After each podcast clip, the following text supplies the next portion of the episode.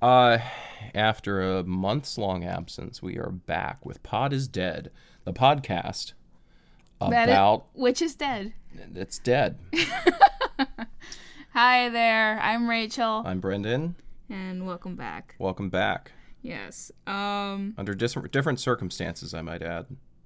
Uh. What circumstances? What, what might that be? Uh, the global pandemic we're currently experiencing. Tell me more about that.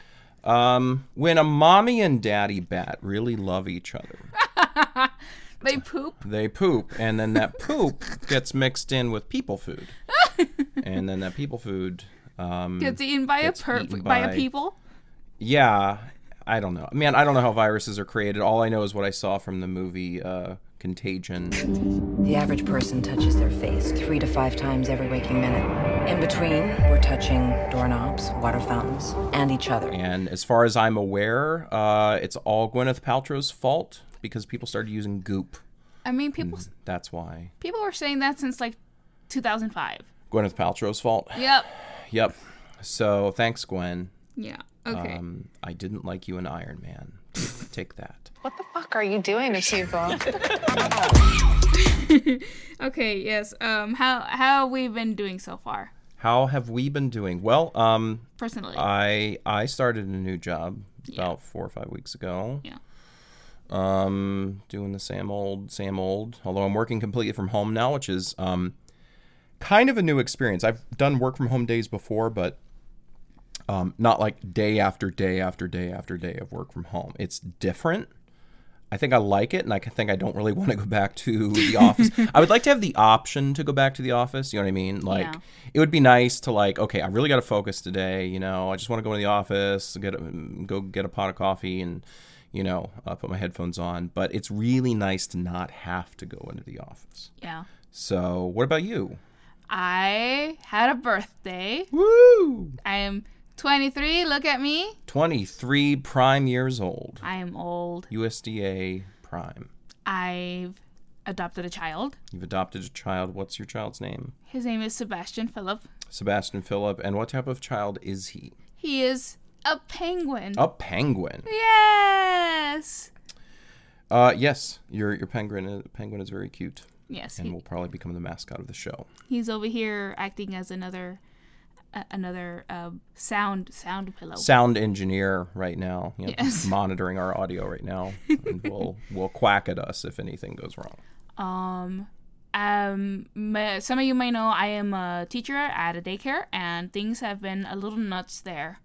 Um, there's a lot of children that have uh, been pulled out thanks to the quarantine because either their parents are not working from home or they can't or they simply can't afford it and the most recent thing we've started doing is allow- not allowing parents to come into the center itself so we're they're handing their kids off to us at the front door Yeah, that's that's crazy. Like how that's changed too, because you guys were bustling. I think um, you had like what eight infants in your classroom. I had eight infants. There were 14 children in the toddler room and at least 25 in the preschool room Right. at a time.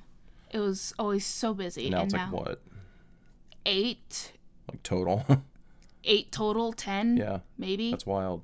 It's it, it's a it's nuts. It's in a, in a whole new kind of way. Yeah, And I I it's still it's even more stressful though now, isn't it? Because like you don't really have much of a backup, right? Because since they let almost everybody go, yeah. you're just kind of it. So Yeah, if I get sick, there's no one to cover for me. Yeah, which is especially a problem in the middle of like a viral pandemic. You know, Yeah. people are gonna get sick, and you don't want like you know infected people working around children. I'm assuming Yeah, but now as far as we're concerned, it's like doesn't even matter. no, it's like DoorDash. Yeah, Just leave your kid at the front and ring the bell, and we'll get them. you are officially.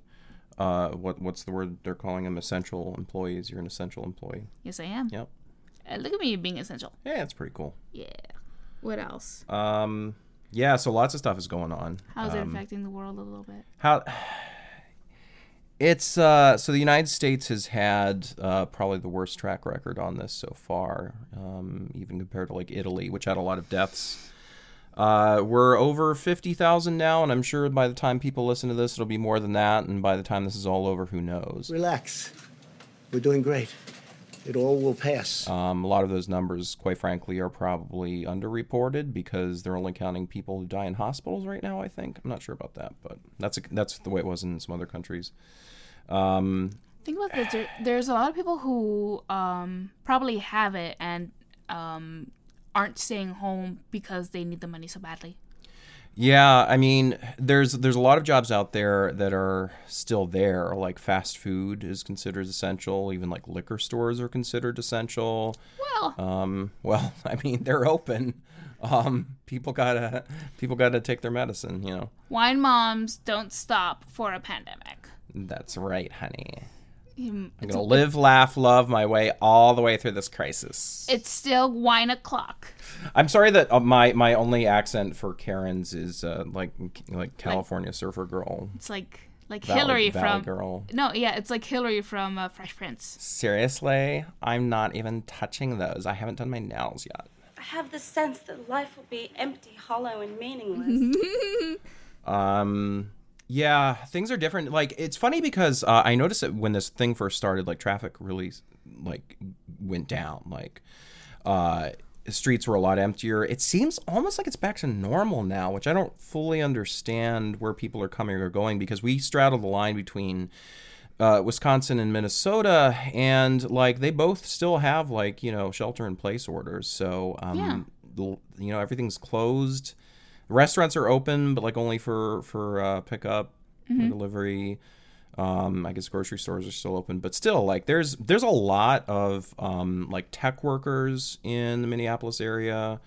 a lot of like white collar type jobs, and you'd think with them being off the road that you know look a little more like a ghost town. But we were driving today, and like we almost ran into like a traffic jam. Remember, like two days ago, we saw like an actual traffic jam. Yeah, and I, maybe it was like an accident or something, but I haven't seen traffic piled up like that since before all this started, or even before because like winter wasn't that busy. I mean, this is the Midwest, so we don't have like you know traffic jams like you know L.A. or Chicago. But, No, the traffic jam means there's like a deer carcass in. Um, but yeah, things things are things are weird. Um, I like we we bought a, a new sofa, right? And they could, even though I'd paid for like you know like in home home delivery, delivery, like, they set it up for could not bring it into the, The apartment. yeah. I had they had to like leave it on the porch, and I had to go like take all the packaging and everything off of it. The landlord Um, helped you, right? Yeah, I did actually. Um, no, the landlord didn't help me get the sofa in. I did that all by myself. I'm I'm uh, pretty cool. Big strong man. Yeah. No, he actually helped me get rid of the old sofa. But um I, I, it just everything's changed and like eh, there's so many different ways we're not interacting now. I, I was talking to somebody at work um, this morning and he said that he took his family out over the weekend for uh, you know just like go out to like the trails or whatever and you know have a picnic and he said it was just jam packed with people. And it's sort of like it almost defeats the purpose then. It's like people are just finding ways to be like way too close to each other.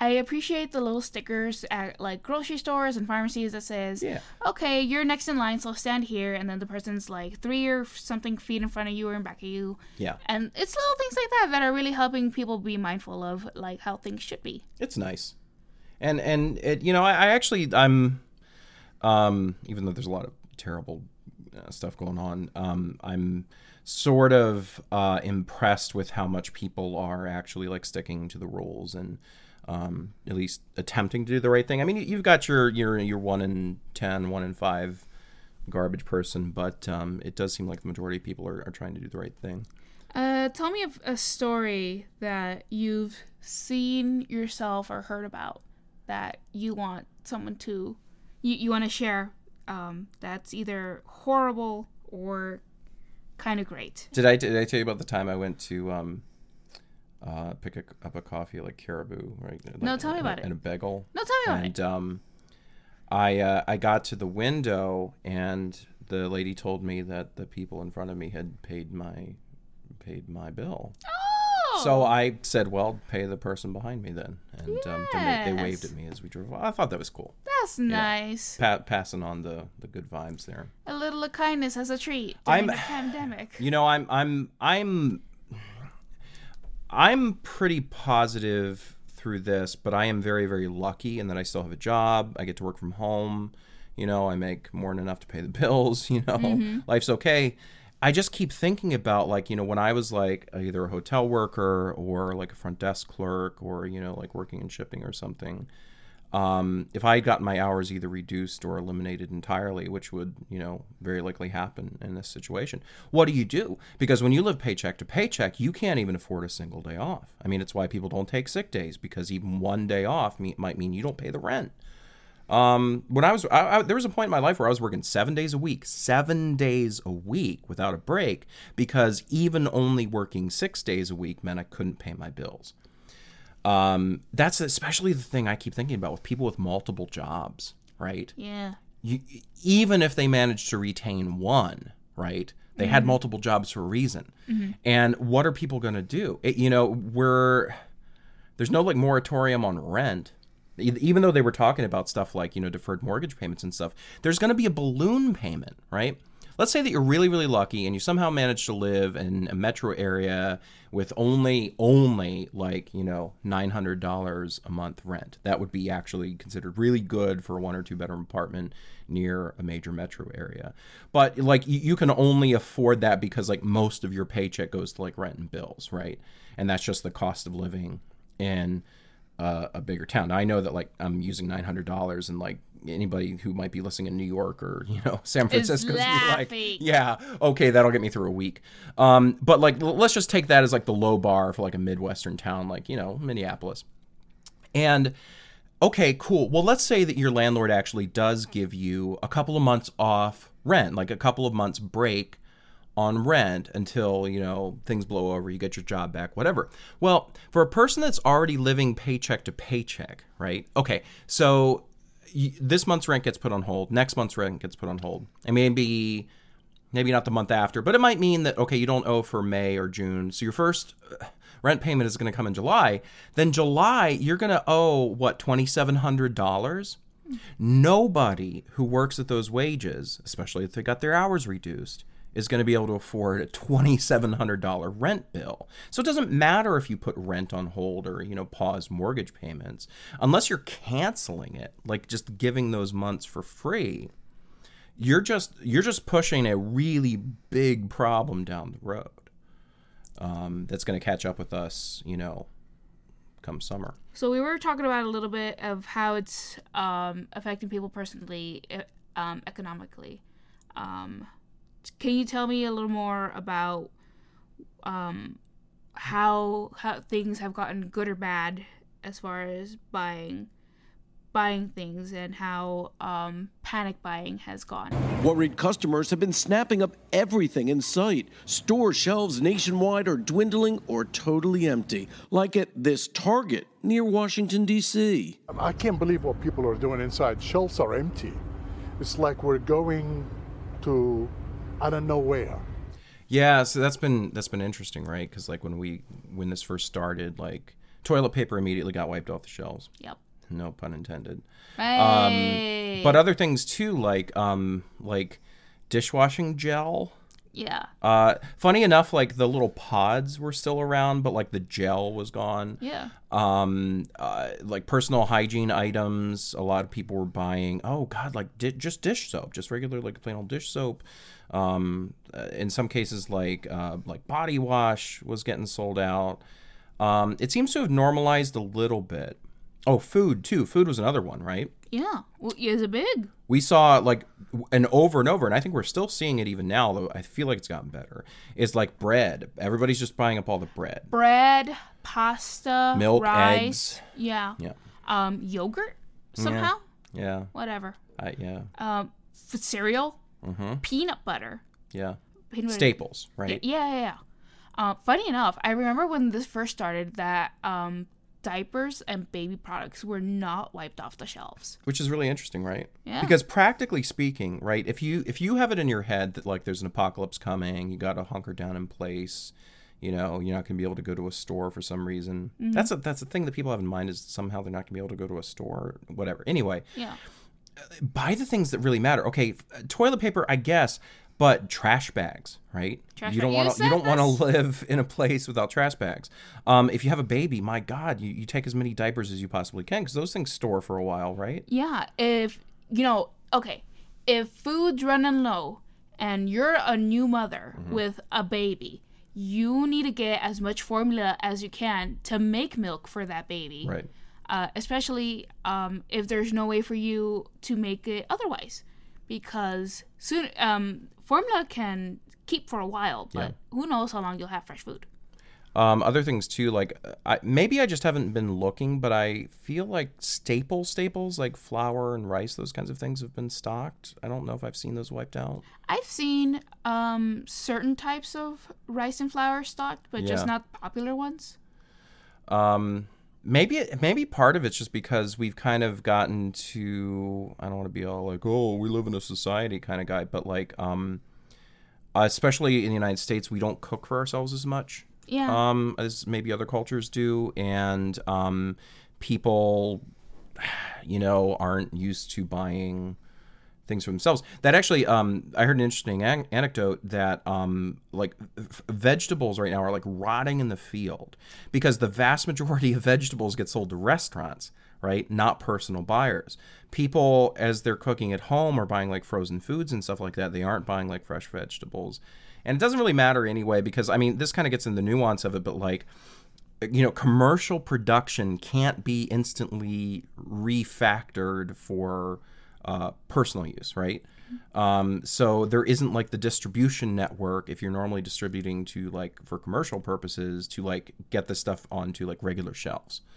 Um, that's been part of the problem with toilet paper, right? Toilet paper, part of it was panic buying, yeah, and panic buying also like leads to more panic buying because like even you and I have been like maybe we need to buy more toilet paper because there's not going to be toilet paper on the shelves. It's like the minute you see it, you got to buy a pack because who knows when it's going to be stocked again.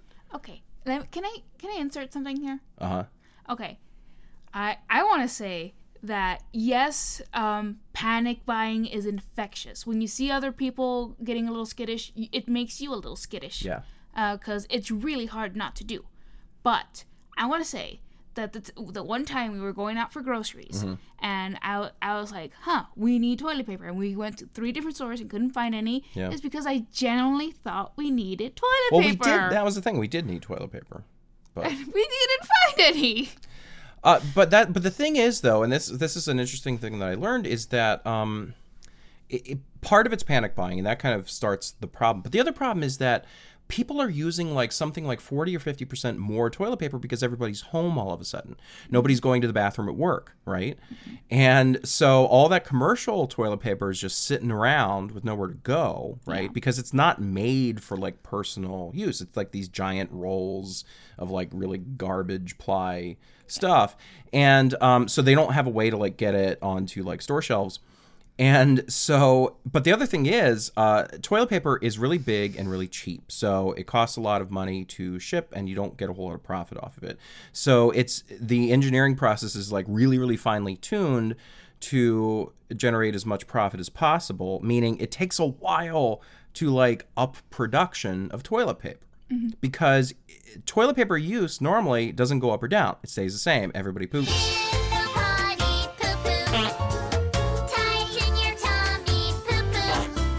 Everybody keeps pooping and that's just that. But all of a sudden now you have this massive increase in personal toilet paper use that was just not planned for. Because how could they have planned for it? No. so i don't know. I just thought that was really interesting so. Uh, can I say something? Um, I want to thank all the people for calming down, those who have and and who have stopped panic buying. yeah Because the amount of food waste that has been thrown away from Oh, God.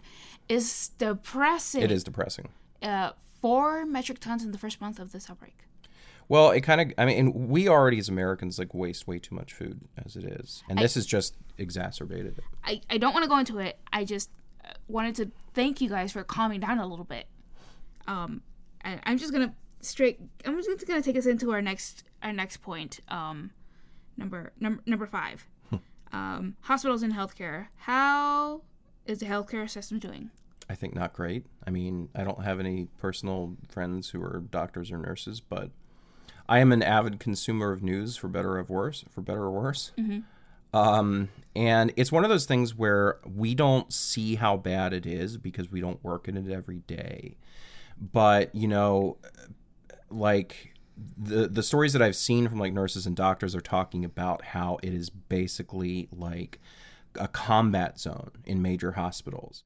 It was like a war zone. So all of a sudden, there were so many patients. Everybody needed medications. Everybody needed treatment. We had uh, 70 staff within a week that were out. where you have people with in beds with no room to be in because everything is overflowing. They're way over capacity. People are dying left and right, and they have nowhere to put the bodies. I mean, and nobody has enough equipment to do anything. Nobody has enough, uh, you know, like respirators to put people on, so people are just dying.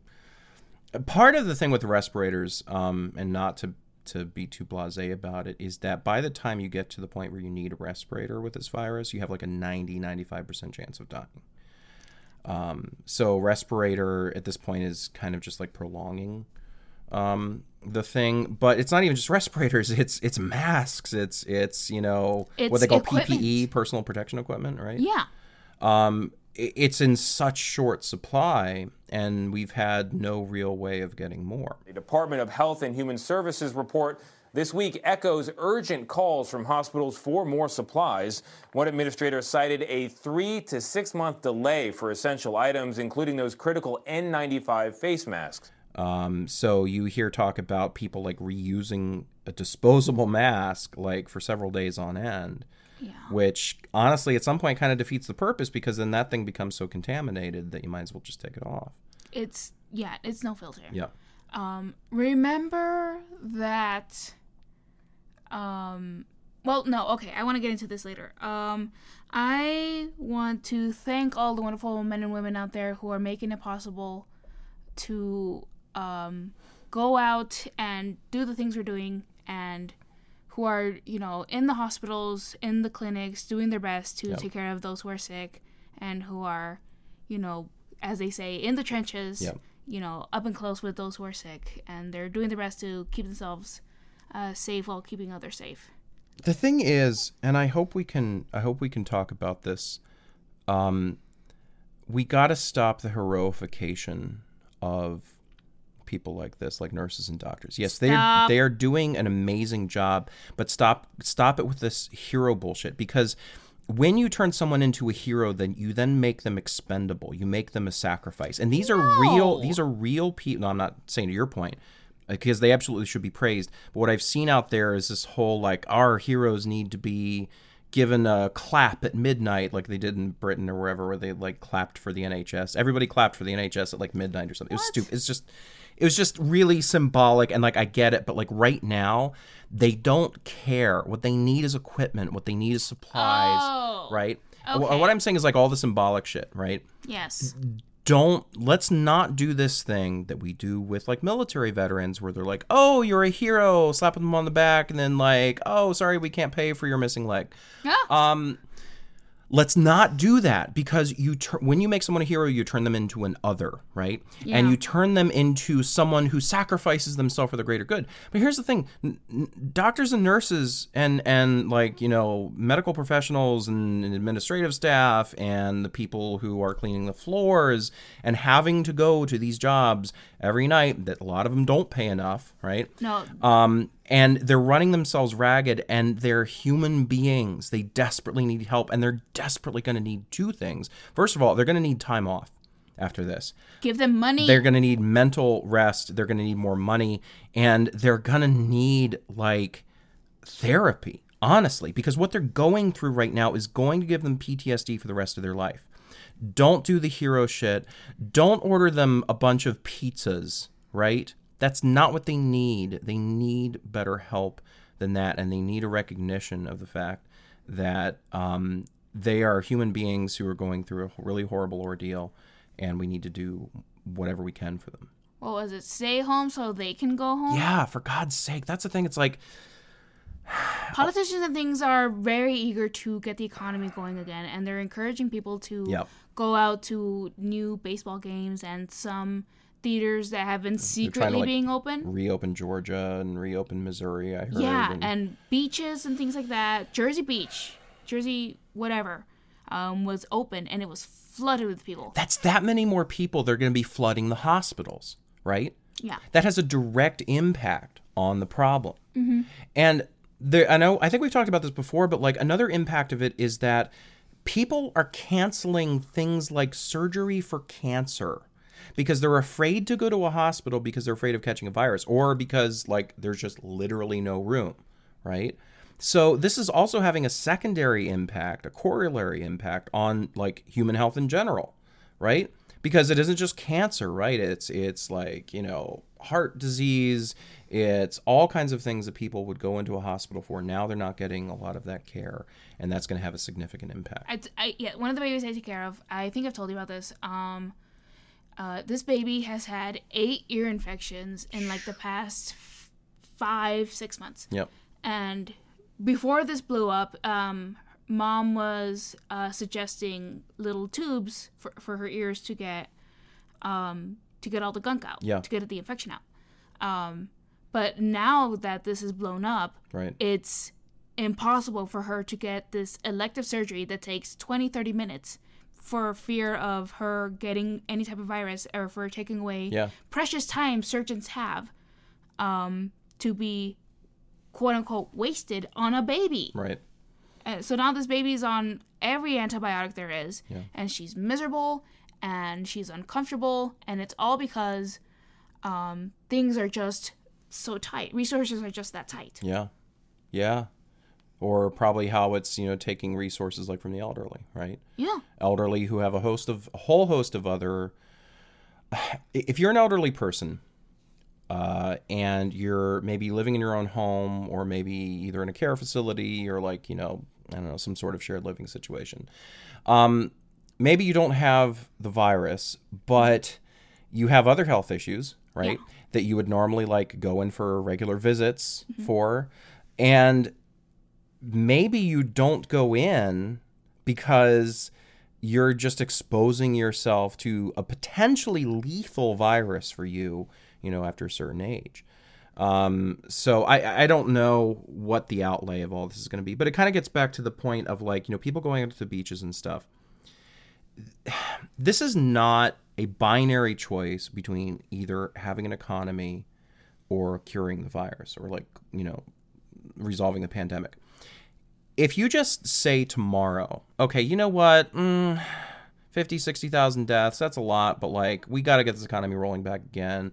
Everybody go back to work. Okay, first of all, one thing that happens is everybody who was collecting unemployment, who was able to stay safely at home because they could collect unemployment, now has no choice but to go back to work. It's not just like, a, oh, they reopened the state, but I don't feel like going back in kind of thing. No, you really have to if you like, you know, you're dependent on like, I don't know, regular paychecks to pay your bills.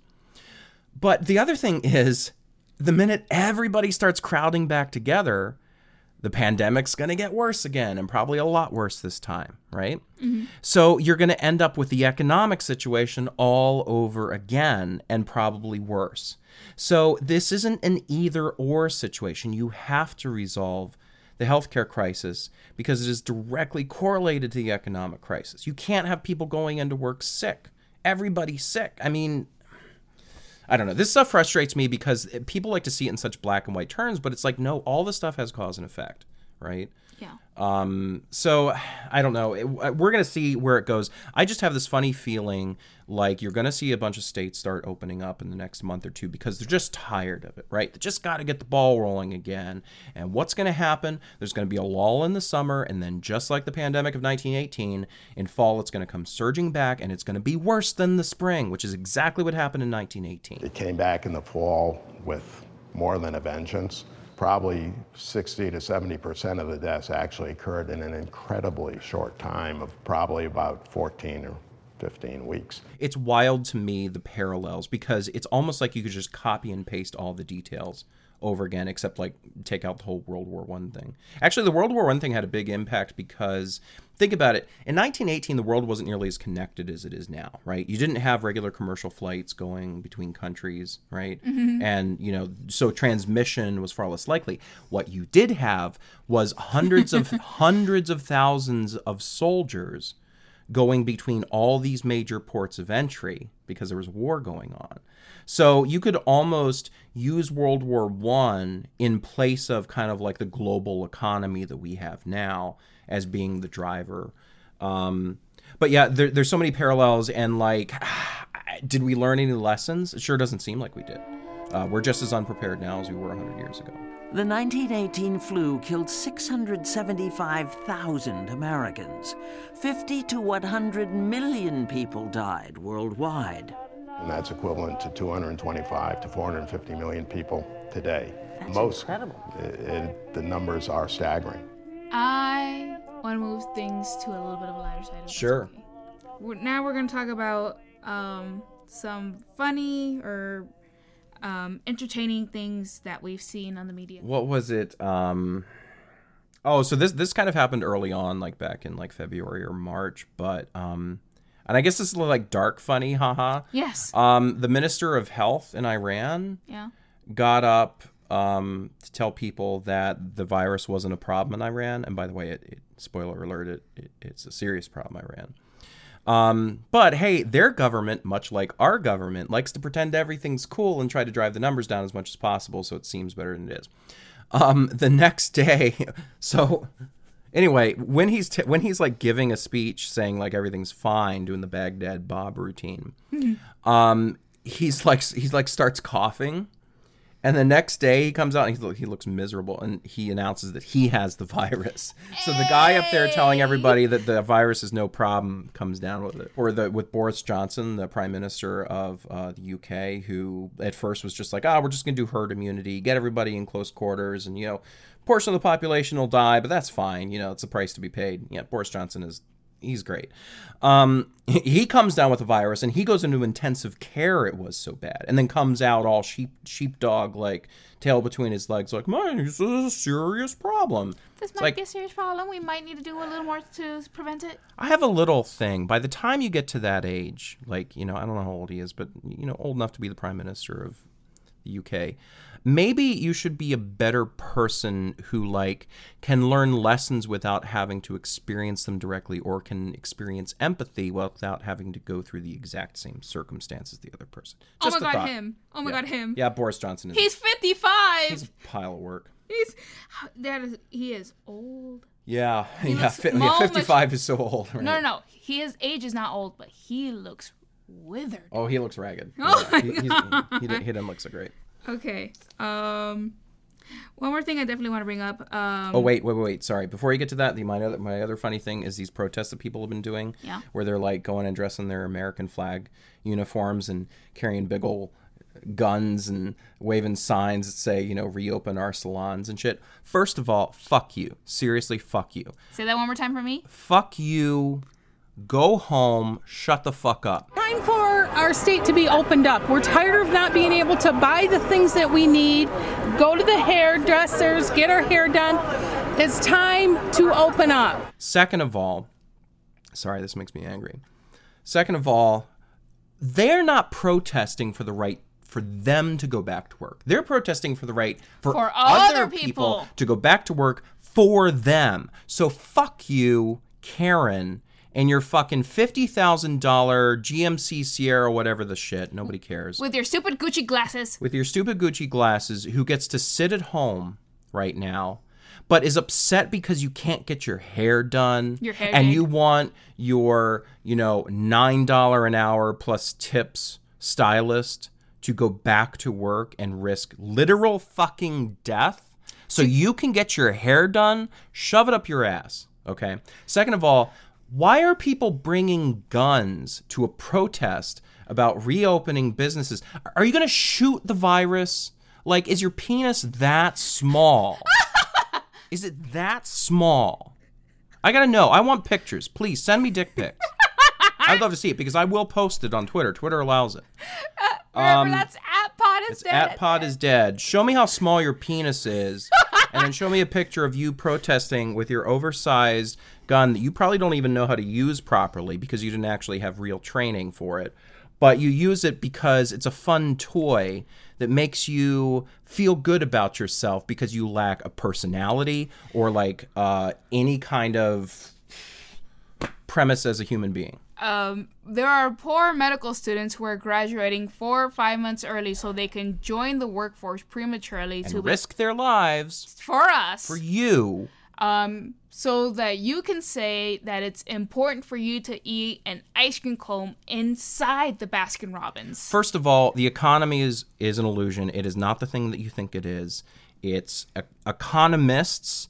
It's about as valid as astrology, and I'm sorry, but I don't care. Economists are largely people who, and if you're an economist, I'm sorry, I know that there's some good ones out there, but a lot of the ones that I see on TV are just like prognosticators, waving their hands and talking about the future that they know nothing about, right?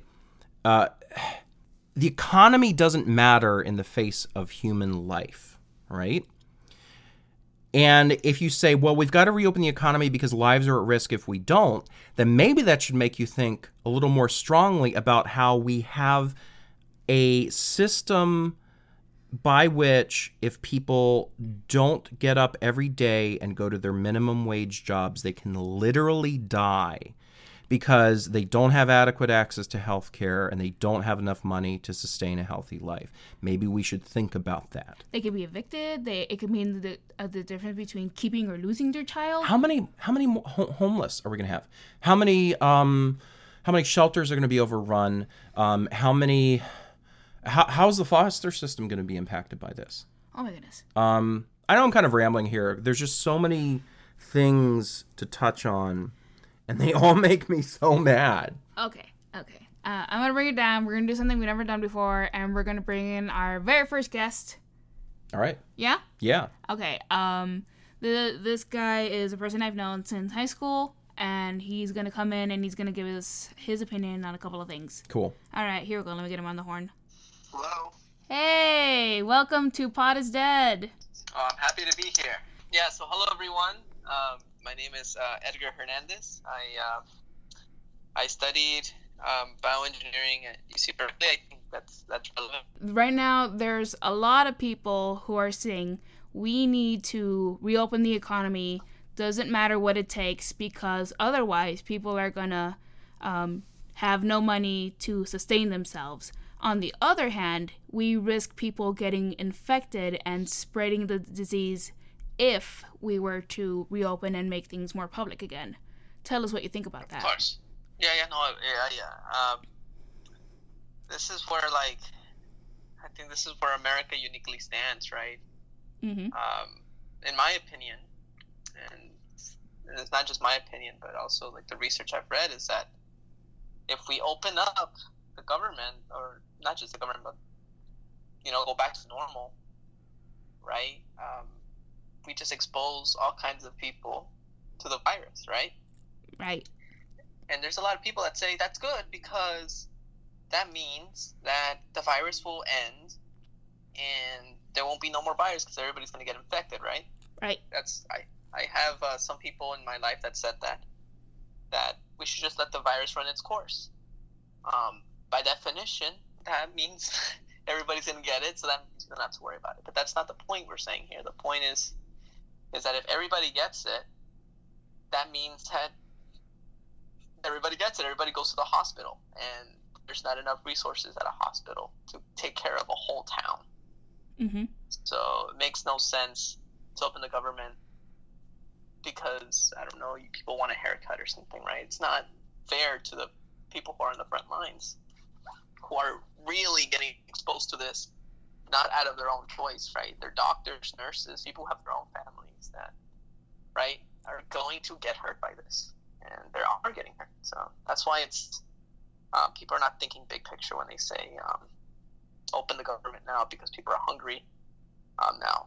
And you know what? I will say the government should have prepared for this more, and and um, and they had. And there's certain people who just said this is not time to prepare. So I, I don't want to go on to the discussion of like something else, but I would say the people who are um, before I go on that path, I would just end right now with um, yeah, the government should recognize and tell the people that we're doing this for your protection, not for like you know to damage everybody because like we're all hurting everybody's hurting because of this and if we open it up we're going to hurt even more We were just saying about how the Florida governor senator um, broke her own quarantine rules to get her nails done. Or did you No, see I how think, Mike um, Mike Pence, the vice president, went to go visit a hospital with uh, coronavirus victims, and he was the only one in the room who didn't wear a mask. I saw that. I, I saw a tweet. I saw a tweet that somebody said, "Well, of course he couldn't wear a mask because like it might be a woman, and he might accidentally kiss it."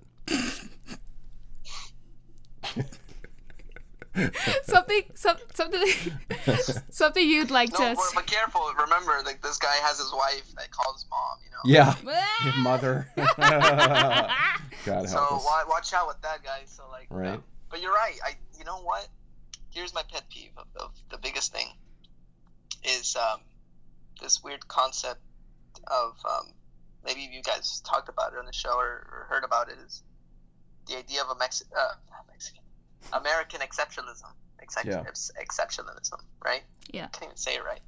The idea that America is is invincible, and I think that's why people are not treating this thing as serious as they should. Yeah, it can't touch us. Yeah. right? Because it just can't. Because we're ordained by God. And MC we're, Hammer. We're the ultimate country, and um, we'll just you know whatever, whatever. We'll do what we want. We'll do what we want. Yeah, yeah, Trump, right. Trump yeah, of the second coming. Yeah. And I, and I, and we I, are and the I Cartman of countries. Yeah, no, I, I'll say um, that you guys were saying is that people have tied the God and state together. This is what our founding fathers Yeah. not wanted to happen, and it's happening. It's like um, is is people are not preparing um, for this stuff, and they're not treating this seriously because, like you guys said, we're ordained by God. So we're who's going to touch us when Yeah. we're ordained by God? God wouldn't let this happen to us. We're we're the chosen. There you go. Yep. No, no, no. Th- What you don't understand is that God doesn't give anything that we're not prepared to to, to take care of. God doesn't give you more than you can handle. As like you know, sixty thousand people are dead that didn't need to be. Um, No, I would, I would say like I think if it, if this was sent by God, I think it was it would be to humble the American people yeah, no kidding. Okay. because this is quite literally the most humbling experience that Americans have to deal with. I, I wonder if they're going to learn any something. lesson from it, though. You know. Oh yes. What do you think we're gonna learn anything from this? Oh yeah. Um, once the people who did the protests, uh, my grandma says this saying, is that people won't learn until it happens to them. Yeah. Mm. Happens They're gonna to those them. people who are protesting are gonna are gonna bury their loved one. Yep. There's gonna be children that are protesting that they're gonna survive it, but they're gonna grow up with some without some grandparents or parents. Yeah. Oh yeah. It's true. And in two weeks' time, um, that's how long it takes for the virus to actually appear in our bodies Yeah. as as physical symptoms. Um, in two weeks' time, we're gonna see the the tide change, and that's what I'm afraid of. That's what I'm sad of. Um, Can Uh, Can you tell it- us what it's like over there where you are? Yes. Tell us where you are. So on the West Coast, right? Yeah. yeah, I'm currently living in San Francisco, and you could see the divisions of like of um, of rich and poor really quickly Yeah. in San Francisco. And um, I live in a community in which there's a lot of mom and pop shops, and then a couple streets over there's a really rich community, and then further down towards downtown you could actually see like the the tech hub, right, the financial district and things like that. So so people always think like San Francisco's full of just like well it is right? Quite literally like really rich powerful people there right? Because of the tech Mm-hmm. but then there's also right the most vulnerable communities there and we're all going to get hit differently right Yeah. because Yeah. the people who are still working right they live in these communities that are you know mom and pop shops that are closed so san francisco has been closed for a long time and um, and I've been actually been taking pictures. It's a little project of mine. Is uh, when I have my daily walks or every so often walks, um, I'll take pictures of these mom and pop shops that have been closed for more than a month. Oh, jeez. It's hard to And imagine them a- coming back too. I mean, how do you sustain your business long enough without any income? Mm. That is where, um, right, San Francisco and places that like who like I, this is where California is leading the country in some ways, uh, because California and, and like if you think about it, we, we've been closed for a lot longer than the other the count the states have, right? Yeah. But where are the right? Like we didn't see any protests from the families Yeah. who had to close down their their their, their, their stores, Right. right. Like you see the discrepancy here. Like we've been closed down for more than two months now. Or yeah, the order came in March 16th, Yeah. right? Like, where are the uh, the families? Most of these are immigrant families that have little small shops, right? First generation all the way to sixth generation, right? Right. Um, my mother's also been hit. Um, uh, she has like a nice, like little, uh, like secondhand clothing business, um, in uh, South Central Los Angeles, Oh. and right, like she's also hit. Yeah. So like we understand, um, right, that this is not oppression. Like, Right. We understand, even though my mother is not science science literate, right? I had to explain to her what viruses were. Sure. She understands why we want to protect her. We understand why, like, it's a serious thing. Mm-hmm. Um, And you'd think it'd be like, you know, like that make that should make sense to most people that you get a bunch of people crowded together with a virulent strain of something they don't know anything about that a lot of people are going to get it and there's going to be very high death rate but it seems like people just aren't getting that through their head it's like well what about me what about my needs you know yeah, yeah. And this is where the uh, more of the things where I talk with my roommates who, who study this stuff more than I have is the um, concept of like the, the the philosophy of American individualism, right? Yeah. Like we're all in here for ourselves. And, right every man is an right? island Like, yeah, everybody's on their own, right?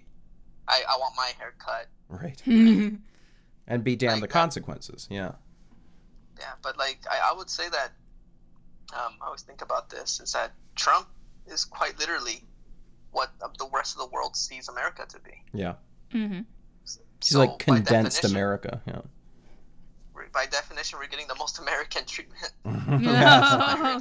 Yeah. Is uh, is that that deny that it exists, and once it exists, it's we're, we're facing a war, and once we're, we're losing this war, it's because it's, it's this was an invincible enemy and whatever. Well, and like I, I'm, I'm afraid they're just going with the route of how about we just pretend we're winning, everything goes back to normal, and even if things get bad again, let's just keep pretending we're winning. Let's just keep pretending that everything's fine. You know, fake it till you make it.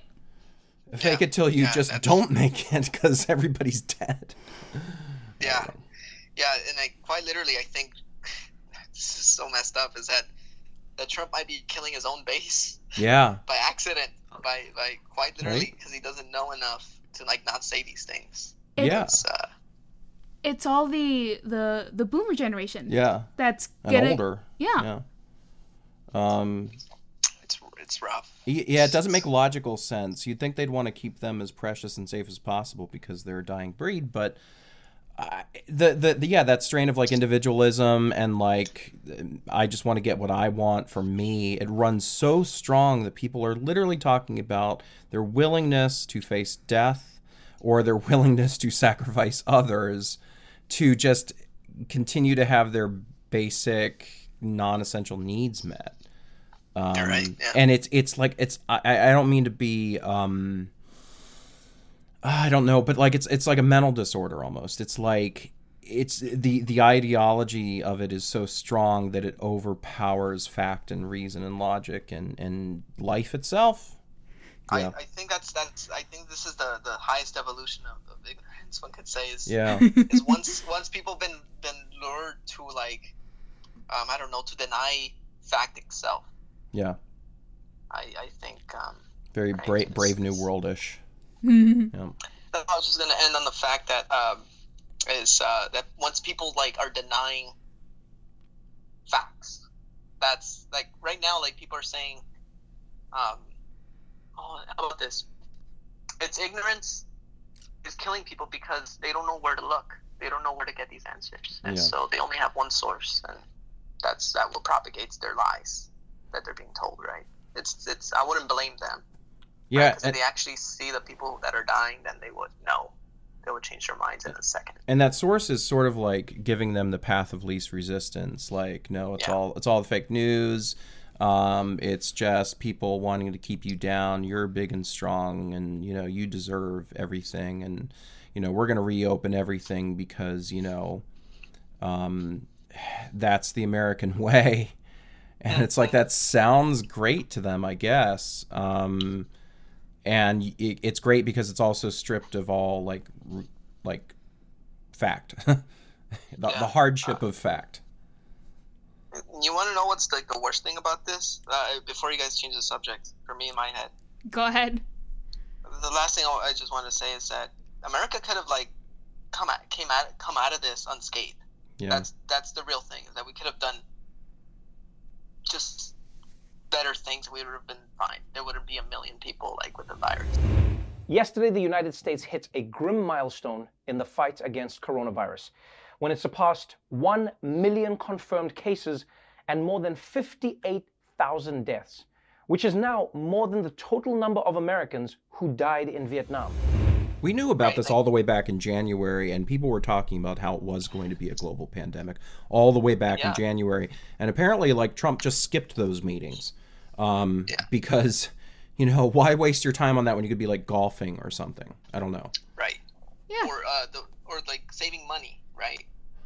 Um, yeah, that that is that is our golden golden god is money, and that comes before all else. And we will sacrifice as many lives on that altar as we possibly can. In Trump's name, amen. Yes. hail, hail the stock market. Hail. Our, our fearless leader. Yeah, the invisible, the invis, the, the, the, the real God. Yeah. It, it is almost literally the golden calf. We are wandering around in the desert and worshiping a golden calf. We'll make a god for us. A god of gold. A golden calf. Yeah. Yeah, you're right.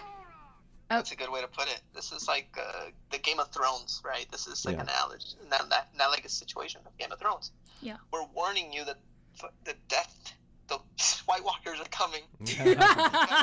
Right. And you guys are like, no. And like literally all you have to do to avoid the White Walkers is stay inside. Your walls will protect you. Stay away from other people. Sit on your ass. Yeah. And no, people just want, you know, their liberties. And this is give me liberty or give me death. And there's sure The thing is, it's not even liberty. it's not even true liberty. Like the liberty to what go work a forty hour a week job that you hate. The liberty to um, have uh, different kinds of uh, personal services that you don't necessarily need available to you at any given time. That's the, we've we've we've labeled that as freedom, right? Because we live in a capitalist society where you know the things you can buy, the more you can buy, the more freedom you have, right? And it's like but you're still free. You can still walk outside. You can still, you know, take a walk in the woods. You can, um, you know, go for a drive. No one is putting you in chains. You're not even really giving up liberties. You know, that's the thing. But I would say, but I would say this. I would say this is the other side of, side of that coin, right? You're right. We, where is the people who are, um, like for example, there's those the people who want their hair cut, but then there's also the people that are financially struggling to this, and I think, um, I think we're ignoring one side. Like I think there's people who deserve to be listened to, which is like the government's not doing enough to protect these people. yeah. And I would say that that's you're right. Like I think the people who are saying, "Give me liberty" or "Give me," you know, Baskin Robbins, those people are screwing up the movement for the people who really need it, right? Yeah. Yes. So Yeah. I would say that's the other sadder part of the coin is that um, because we're scoffing and laughing at the Baskin Robbins person, Yeah. we are not paying attention to the real issues. Yeah. and that's the sadder part. So it's it's kind of like um, They have Yeah. but 21 flavors to give for their country. Thirty-one. Oh, sorry. But you're right. Yeah, this is a. Thank you for for yeah asking me these questions. This is a heck of a conversation. Thank you for joining us. Yeah, Uh, appreciate it. Special first guest, and uh, we hope we can have you back sometime. Yeah, it's pretty exciting. Thank you guys for having me on the show. Just Uh, happy to Yeah. Thanks very much. uh, say say bye to your mom. bye, Mama. Bye, sweetie. See you later. Thanks for joining us. Bye. Bye bye. Okay, to wrap it up here with us, um, I want to ask you the same question. Um, do you think we're going to learn from this? What do you think is going to happen? But most importantly, um, where do you think we're going to be? Where do you think is going to happen from here? Um, the, the answer to both of those questions is I don't know. The second answer to that is I have all kinds of opinions, uh, which are completely biased and uneducated, but I'll say them anyway because it's America. Um, so I, uh, I mean, I'm trying to be optimistic. I really am, and I think that some pieces of this generation will learn some things. What they'll learn, I'm not sure. Uh, one of the biggest takeaways that I really hope that people come away with is health insurance should not be tied to your job. It doesn't make any sense, but we've lived with it for so long in this country that we just assume that that's normal, and it's not. People in the biggest health crisis we've had in a hundred years are losing their job, which means they're losing their insurance, which means they're losing their ability to take care of their health during the worst health crisis we've had in a hundred years. It doesn't follow. Um, that's something that I hope people take away, and I hope it moves us towards some sort of like nationalized healthcare system. But this is the United States, and I really don't know, and I'm not that optimistic because we're incredibly stubborn. And for every one person out there who takes something positive away from this or or learns the right lesson, there's going to be ten other MAGA shitheads on the beach spitting in each other's eyeballs saying yeah we beat this thing and are never going to learn shit. And they're going to they're going to be on their deathbeds with coronavirus and they're still going to call it fake news. So i don't know. I really don't know. Um, and what what could change um, that's also a huge unknown because there's so many different factors, right? Mhm. Could it change our healthcare system? Uh, uh, probably not. It's way too profitable for certain industries. Um, in fact, it may even get worse. I don't know. Um, will will these jobs come back? I mean, some of them, yeah. Not all of them, though. And I think this is economically going to have a lasting impact. They're talking about a Great Depression it's sort of not exactly like a depression because like the root causes aren't economic. The, it's an outside source that's causing these issues but who knows? Because jobs don't just magically reappear once they're gone. Um, and other than that i don't know. I'm sure it'll have some sort of impact on the election. I don't know which way it's going to go. I really don't. I still think it's 50-50 at this point. I need um, I honestly think Trump could have absolutely, absolutely secured his reelection if he'd actually just done some of the right things, just some of the right things. Um, but he literally did everything wrong you could possibly do. When you say me, I didn't do it. Uh, we have a group of people. I could, I could ask perhaps my administration, but I could perhaps ask uh, Tony about that because uh, I don't know anything about it. anyway, that's a whole other point. Um, what the outlay is, I don't know, but I do think it is going to have a lasting impact um, on our society, on our economy, um, which I called fake news earlier in the podcast. I have opinions about the economy. That's a whole other podcast. Um, how we transact business, um, how we. I think a lot of people are going to have PTSD from this. I really do because they're not used to this kind of um, globalized trauma and their own personal experiences are going to cause them grief. Um, there's a lot of bodies to bury. Um, there's going to be um, a a chunk of the older generation that's going to be wiped out. Maybe not a significant chunk, but enough to make a lasting impact. What that impact is, again, I don't know. But where we go from here, you know, Okay. I just everything he said, but in a female voice. I can do that too if you want. I want to take a second to be a little positive. I want us to maybe reflect and say, maybe isn't it just all about me? Maybe there's someone um, that needs a, a little more than me. And I want to live in a world where everybody suddenly flips a switch and be- decides to care about one another. I don't know, probably won't happen, but I want to believe that people are going to start thinking about more than just themselves. And I hope so. and that if if we learn anything from this is to just follow a few simple directions if anything okay?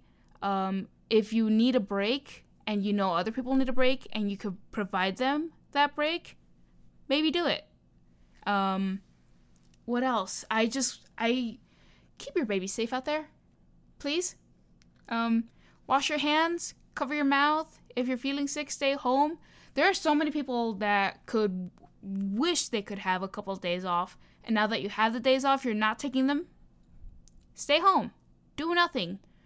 The government wants you to stay home. Just stay home. It's that easy. And that's that's all i have to say.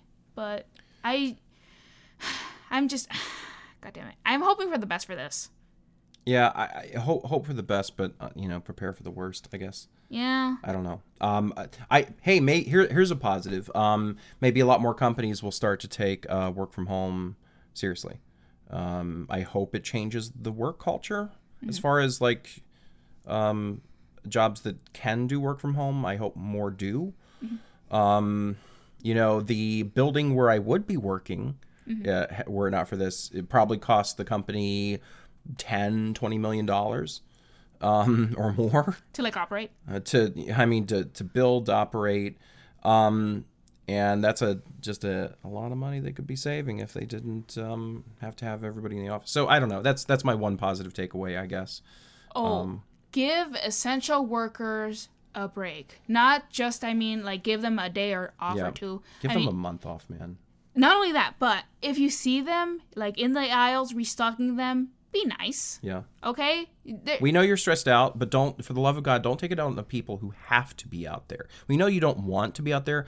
Don't take your shit out on the people who have to, who are working at wages that you could not live on to serve you. Okay? Respect them. Treat them like you would the troops, which you know you respect so much. Don't be a Karen. Don't be a Karen and don't be a Brad. That's my that's my male Karen name. Kyle. don't be don't be a Kyle. That works too.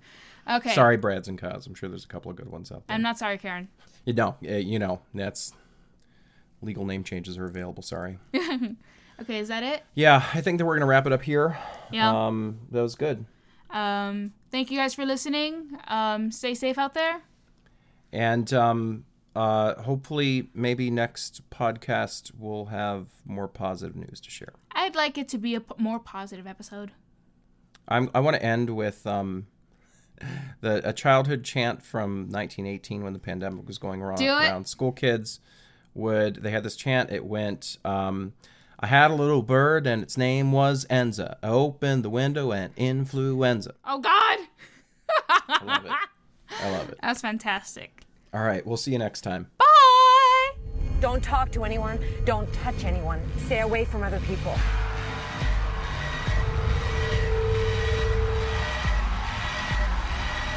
Get back in your car. We're not sick. It's figuring us out faster than we're figuring it out. It's mutated.